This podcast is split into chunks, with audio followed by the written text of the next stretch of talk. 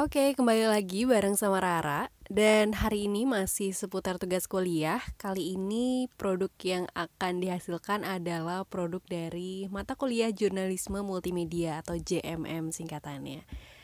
Uh, audio ini dihadirkan untuk melengkapi artikel yang sudah dirilis di Kompasiana sehingga ketika artikel dan uh, audio ini digabungkan beserta dengan foto yang ada di artikelnya, uh, ini akan menjadi satu kesatuan produk jurnalisme multimedia yang bisa dihadirkan. Kurang lebih seperti itu karena jurnalisme multimedia menggunakan lebih dari tiga media dalam satu minimal minimal tiga media dalam satu uh, produknya. Kurang lebih seperti itu.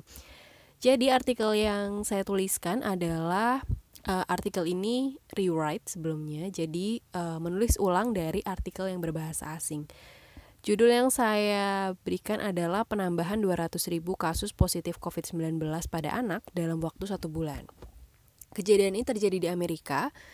Uh, singkatnya, selama pandemi dari awal hingga Oktober kemarin, angka tertinggi di jumlah kasus positif COVID-19 pada anak itu ada di bulan Oktober yang lalu angkanya naik drastis dan uh, kenapa gitu ya? Kenapa bisa tiba-tiba naik drastis dan semua kaget gitu?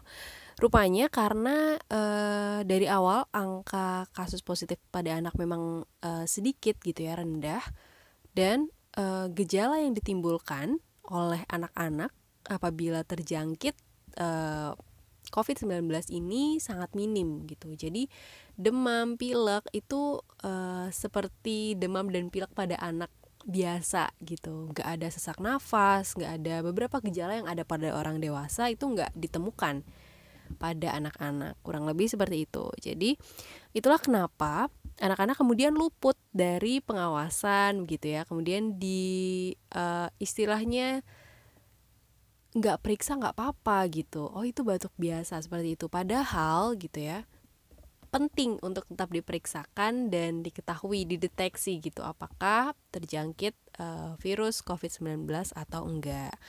Penjelasannya uh, sudah diteliti sudah diteliti oleh salah uh, satu lembaga di Amerika Serikat dan hasilnya itu memang semakin tua sebetulnya orang itu akan mudah semakin mudah untuk terinfeksi virus ini gitu ya.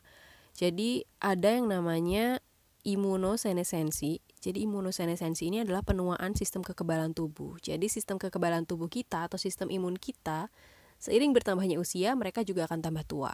Nah, anak-anak ini punya antibodi yang lebih kuat. Jadi sistem imunnya masih berkembang dan masih sangat kuat sehingga mereka sebetulnya lebih tidak mudah terjangkit dari virus COVID-19 ini. Nah, uh, jadi memang secara mendasar ada perbedaan, ada penjelasannya juga secara ilmiah begitu ya, secara biologis.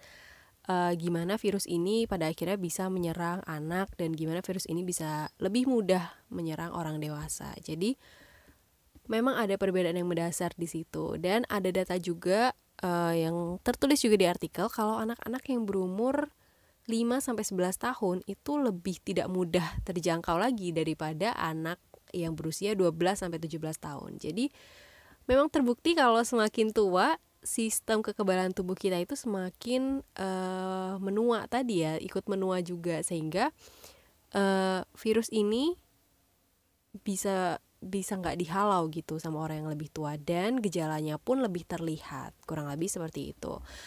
Uh, diingatkan juga oleh Akademi Pediatri di Amerika kalau menjelang akhir tahun ini gitu ya Desember biasanya apalagi Amerika Serikat memang mayoritas penduduknya adalah Kristiani hari besarnya Natal tanggal 25 Desember dan biasanya serangkaian dengan tahun baru dan itu pasti jadi momen untuk berkumpul bersama keluarga, bersama teman-teman, liburan begitu ya. Nah, ini uh, sebaiknya ditunda dulu, sebaiknya ditahan dulu gitu ya. Meskipun kita sudah kurang lebih hampir satu tahun uh, dikurung di rumah gitu, tapi sebaiknya ditunda dulu, tetap ditahan dulu, apalagi mengingat uh, kalau kita harus membawa anak-anak kita harus mengajak anak-anak karena kasus positif uh, pada anak-anak sedang naik begitu. Jadi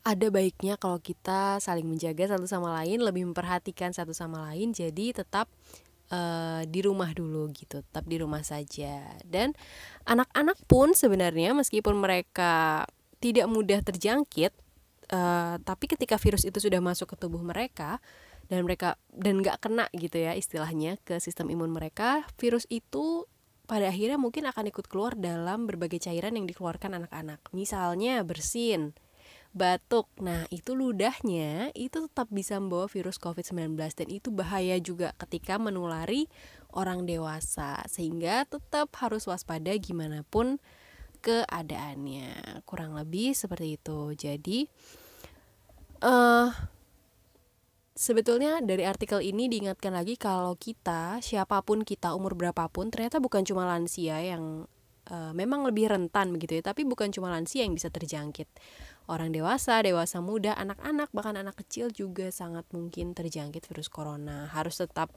uh, rajin tes, harus tetap jaga jarak, harus tetap pakai masker, rajin cuci tangan, menjaga pola hidup sehat dan sebagainya. Dan sebaiknya tidak disepelekan untuk umur berapapun karena virus ini bisa menyerang siapa pun. Kurang lebih seperti itu kelengkapan yang bisa ditambahkan untuk artikelnya semoga membantu dan memperluas wawasan soal virus corona. Jangan lupa tetap jaga kesehatan, tetap jaga satu sama lain, stay healthy, dan sampai ketemu lagi.